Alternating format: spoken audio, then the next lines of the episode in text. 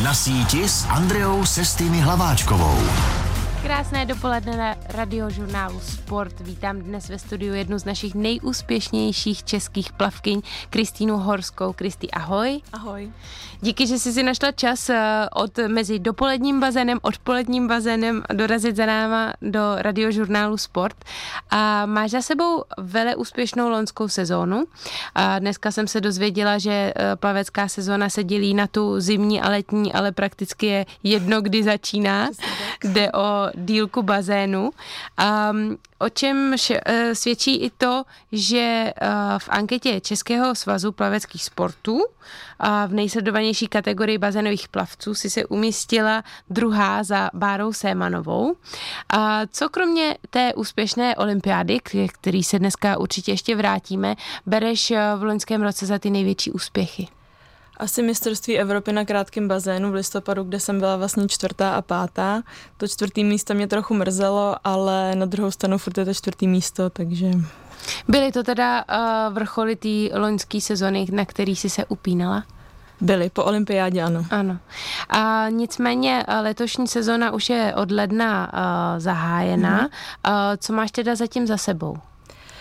Za sebou mám zatím jenom pár mezinárodních závodů, které vlastně byly jenom zkouškou na mistrovství světa, který nás čeká za tři týdny a potom následně na mistrovství Evropy v srpnu. Tak eh, kam se vydáte za tři týdny mistrovství? Do Budapeště. Budapešť. A potom eh, na mistrovství Evropy ještě? Do Říma. Do Říma. A těch úspěchů je hodně moc, eh, ale přesto pro mě je to plavání hrozně specifický, že vy vyjedete na závod a odplavete několik kategorií, máte možnost vyhrát několik medailí. Přibliž nám teda konkrétně, v čem a seš ty nejlepší, ale v čem taky i v ostatním závodíš jsem nejlepší a nej, nej, závodím ve 200 polohovce a 200 brsou. Vlastně v ničem jiném už nezávodím. Takže 200 metrů, kdy stříhá, střídáš mm-hmm. a ty polohy. Mm-hmm, přesně tak. a 200 metrů prsou. Mm-hmm. A nicméně ta Evropa a mistrovství světa tě čeká taky v obojem? Přesně tak. Přesně tak. Dobrá, eh, krátký bazén, eh, dlouhý bazén, prsa, 200 metrů polohovka, je toho spousty. Kristý, bavili jsme se o tom, eh, co ty plaveš, a to je tedy 200 metrů polohový a prsa závody. Nicméně plavání jako takový není jenom o technice a stylech, ale mě zajímá i to ostatní, co ovlivňuje ten váš eh, závod, eh, jak rychle vlastně poplaveš. A to ovlivňuje spoustu věcí. Co všechno to ovlivňuje? Psychika. Ano. plavky nám hodně taky pomáhají, protože máme speciální plavky, vlastně ne takový ty, co si člověk představí, když si jde zaplavat, ale máme plavky od kolen až k, vlastně k hlavě nebo k ramenům a jsou vlastně z karbonu. Uh-huh. Tipný na tom je, že ty plavky jsou užitečný na tak 3-4 až závody a pak už vlastně tu svoji efektivitu ztrácejí. Takže... Kolik takový plavky stojí? 10 tisíc.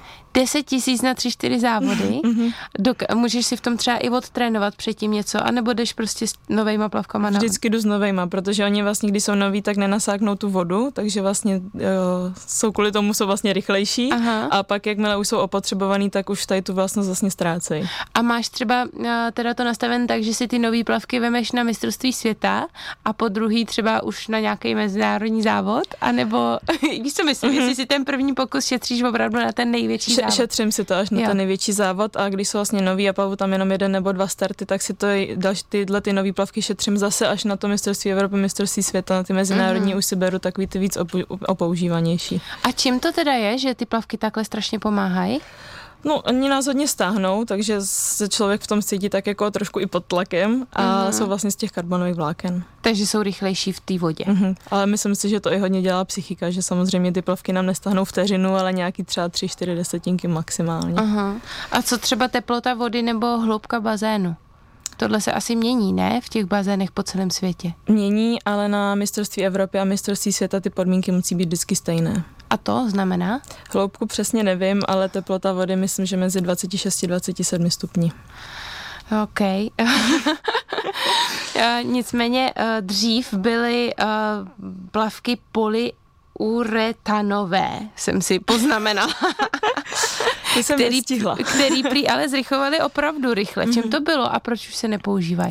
Oni byli potažený nějakým materiálem, který se časem uh, zakázal. Ty plavky vlastně byly od kotníků až k vlastně k ramenům. To byly ty kompletní kombinézy. A hodně to prý pomáhalo, ale já vlastně jsem v tu dobu byla ještě malá, takže jsem to nestihla bohužel vyzkoušet. A už vůbec neexistují ty plavky, že byste si to třeba zkusili? Některý na skladu ještě zůstaly, takže občas na trénink to trenér donese, ale jsou tam jenom pánský, takže z těch vypadávám, takže bohužel. Musí to být ale celkem frustrující, ne? Kdyby si to hmm. zkusila, odplavala o dvě sekundy rychleji a pak se vrátila k tvýmu času. tak. Nicméně um, český plavání začíná mít i díky tobě a Báře Sémanové, s kterou si v jednom trénovacím týmu, a opět velké úspěchy.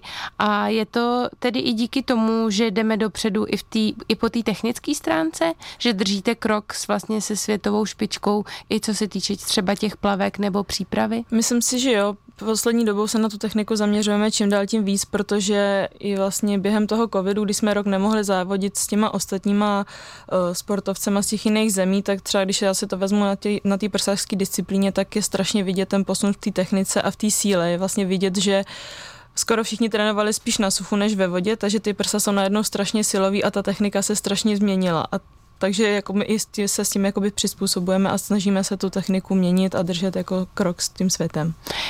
Často cestujete do zahraničí i co se týče tréninku a nějakých soustředění.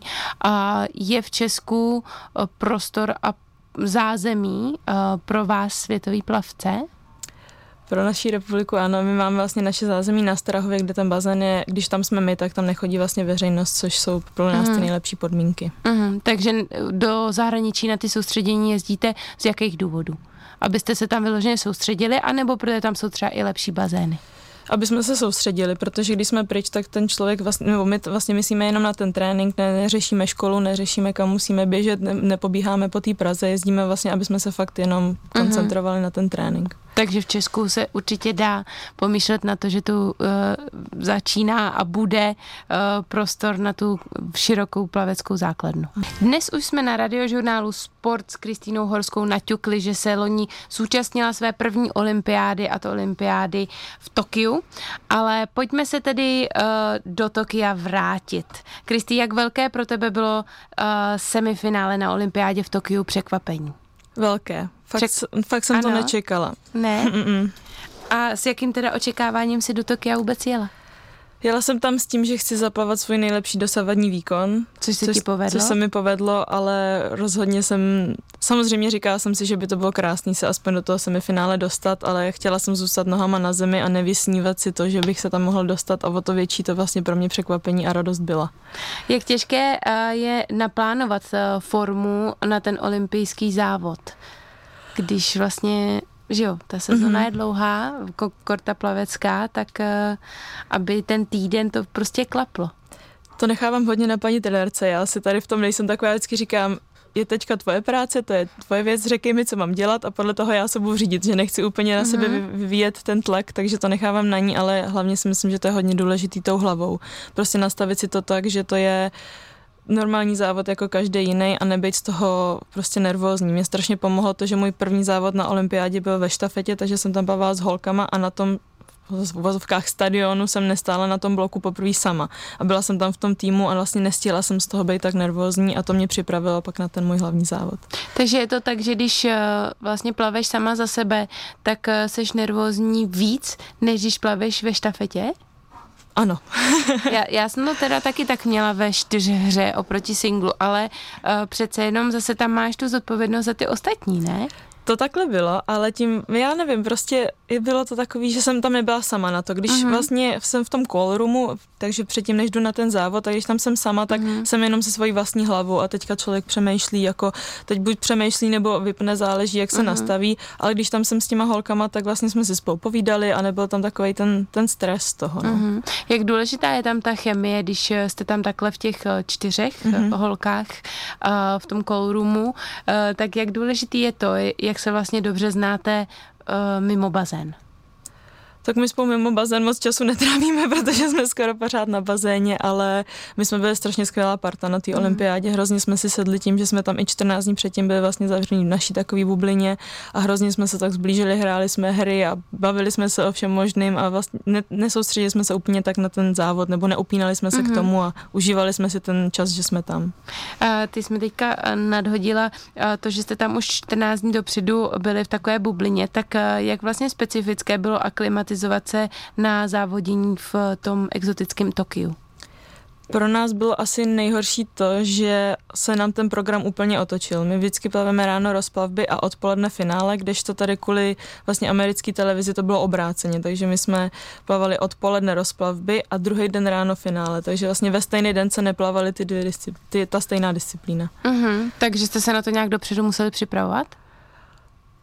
Ani ne. Ne. Tím, že pro nás vlastně český plavce je jednodušší odpoledne plavat rychlejš, tak nám to docela nahrálo do karet, že uh-huh. pro nás je horší plavat rychle ráno, což je normálně na těch závodech, protože člověk je ráno v 9 hodin se zbudí Aha. a teďka musí za sebe jako dostat tu rychlost. Uh-huh. Když to takhle, od, jsme byli už takhle odpoledne, takže to bylo takový pro nás jednodušší. No. Uh-huh. Takže vlastně i, můžu takhle říct, že mě i to dohrá, nahrálo do karet k tomu, abych se dostala do toho semifinále. A co se týče té tý aklimatizace v samotném Tokiu, tak eh, bylo, byla olympiáda něčím specifická, co se týče, ať už jak jsme se předtím bavili, uh, voda, hloubka, uh, bazén, zázemí, bylo tam něco, co jsi si opravdu musela, nebo třeba i jídlo, a na co jsi si musela zvykat?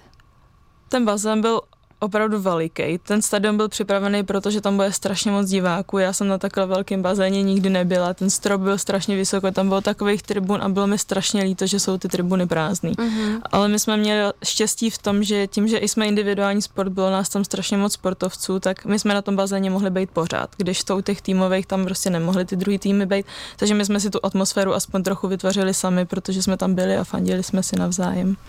Olympiáda tě nakopla a namotivovala. Uh-huh ale přesto uh, tě čekal velmi náročný program. Uh, nebylo to vyčerpávající mít všechny ty závody hned po olympiádě zase nasekaný hned po sobě?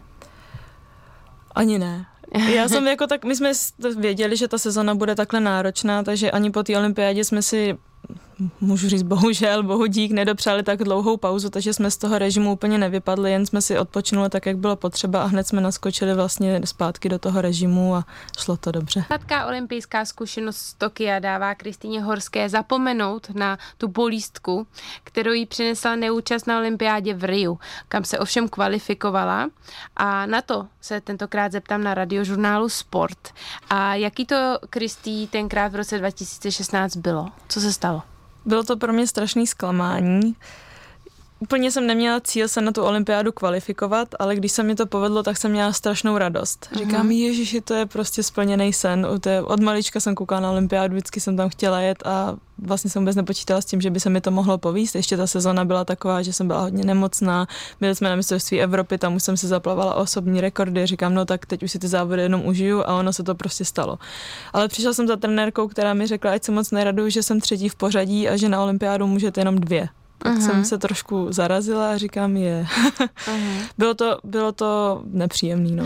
A jak to teda fungovalo, nebo ono to funguje pořád uh-huh. stejně, předpokládám. Uh, plavecký místa jsou uh, pro Českou republiku tedy dvě? Jenom na tu disciplínu. Na eh, danou disciplínu. Počet není omezený, ale do té disciplíny vždycky jenom dva. Takže na tvoji disciplínu, kolik to, co to bylo tenkrát? 200 polovka. 200 Byla jsem třetí o sedm setin. Aha, takže opravdu byly dvě lepší mm-hmm. Češky uh, v lepších mm-hmm. časech, které se tam kvalifikovaly. Uh, nicméně psalo se o, o tom, že eh, Simona Kubová mm-hmm. by mohla vlastně uh, přepustit to místo na té dvoustovce polohový uh, právě tobě. Čekala si to tenkrát?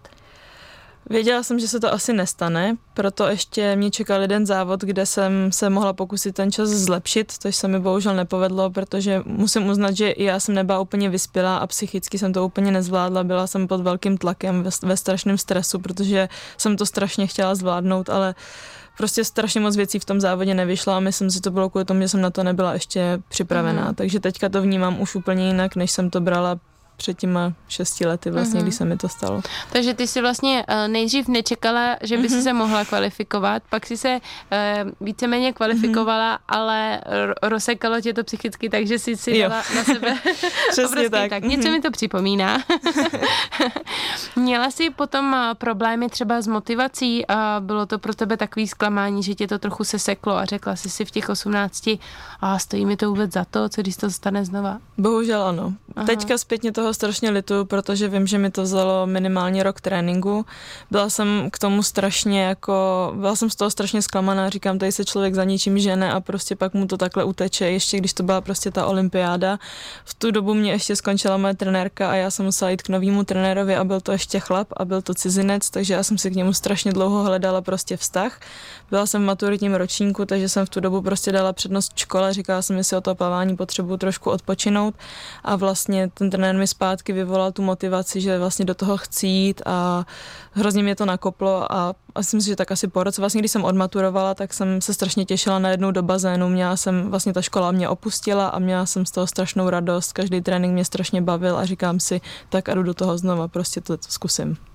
A ta kvalifikace do Tokia, mm-hmm. kam už si se tedy podívala, a byla taky malinko problematická, že jo? Mm-hmm. Vysvětli nám to. Já to asi nebudu mít nikdy jednoduchý, tak doufám, že za tři roky to bude lepší. A... No, hlavně to neočekávej, jo? No.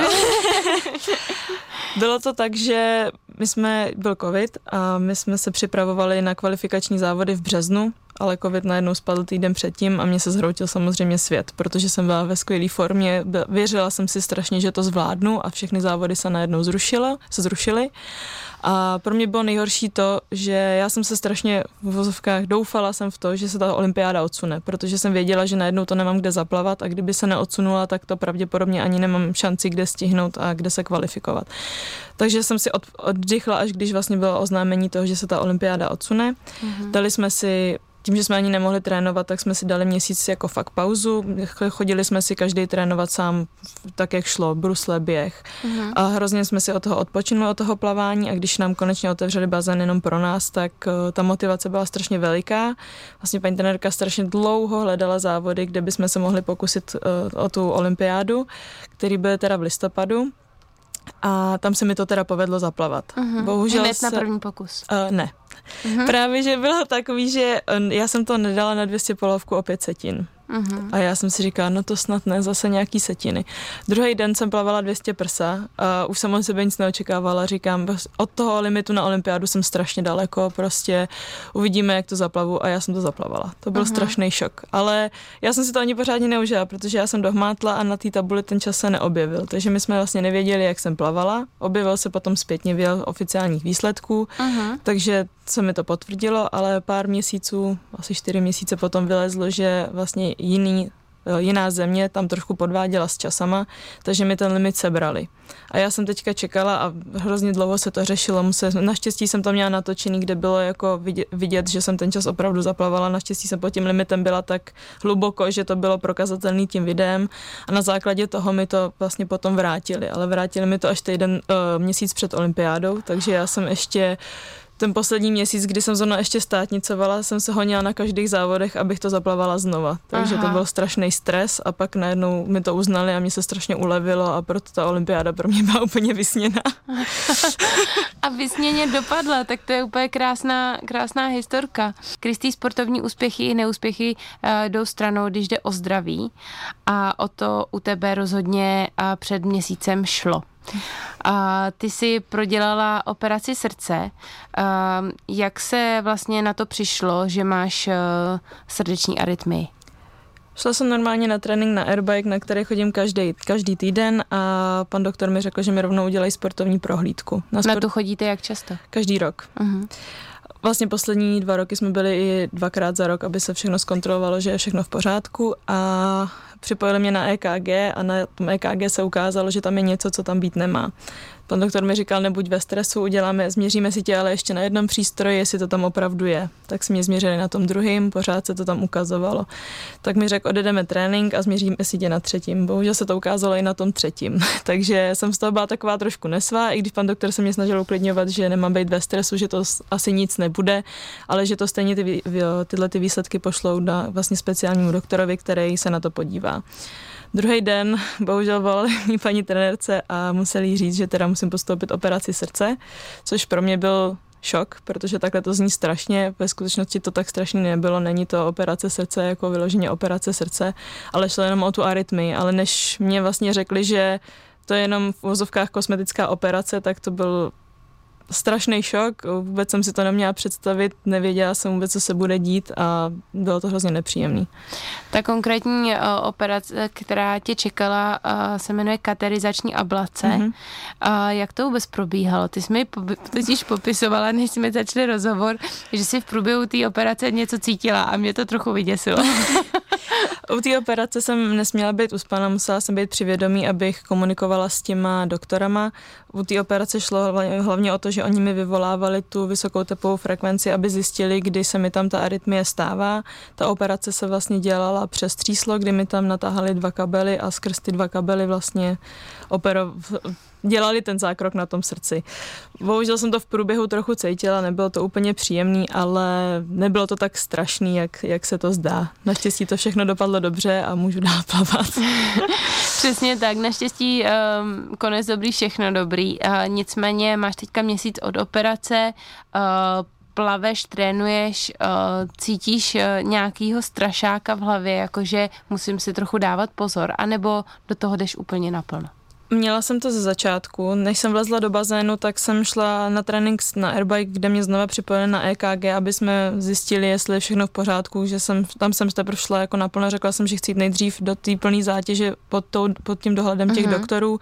Tam mi řekli, že je všechno v pořádku, ale bylo to pro mě strašně nepříjemné, protože když jsem ležela na tom sále a byla jsem taková uklidněna a najednou jsem cítila, jak mi buší to srdce, tak jsem to najednou vnímala i během toho tréninku, ale pro mě to je úplně normální, protože na těch vysokých tepech se pohybuju běžně, ale teď najednou mi to přišlo strašně nepříjemný a byla jsem z toho hrozně zaražená, takže mě to psychicky trošku sejmulo, ale naštěstí jsem se z toho dostala docela rychle zpátky, šla jsem do bazénu a za týden si myslím, že už to bylo všechno v pohodě.